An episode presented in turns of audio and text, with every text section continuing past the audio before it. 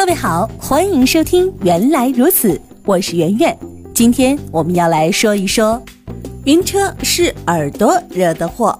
生活中有些人一赶上出差就叫苦不迭，原因是他们晕车晕船晕飞机，甚至有些时候狂吐不止。这是什么原因造成的呢？其实造成晕的罪魁祸首就是你的耳朵，具体来说就是耳朵中的前庭器官。前庭是维持人体平衡的一个很重要的器官，它可以感受到人体头位体位的变化，可以随时调整人体的姿势，达到身体平衡。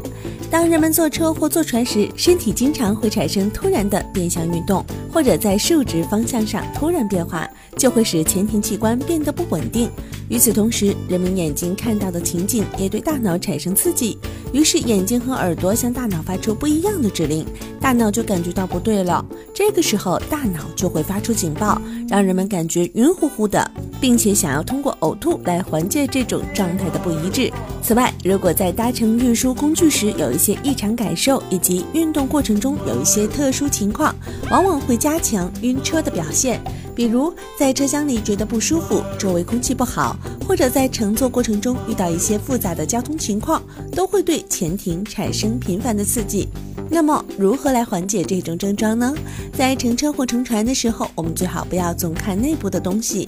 而要看前方的路或前方的水平线，还要给自己一些积极的心理暗示，保持愉快的情绪。此外，在乘车、乘船、乘飞机之前，不要吃得太饱，还应该保证有充足的睡眠哟。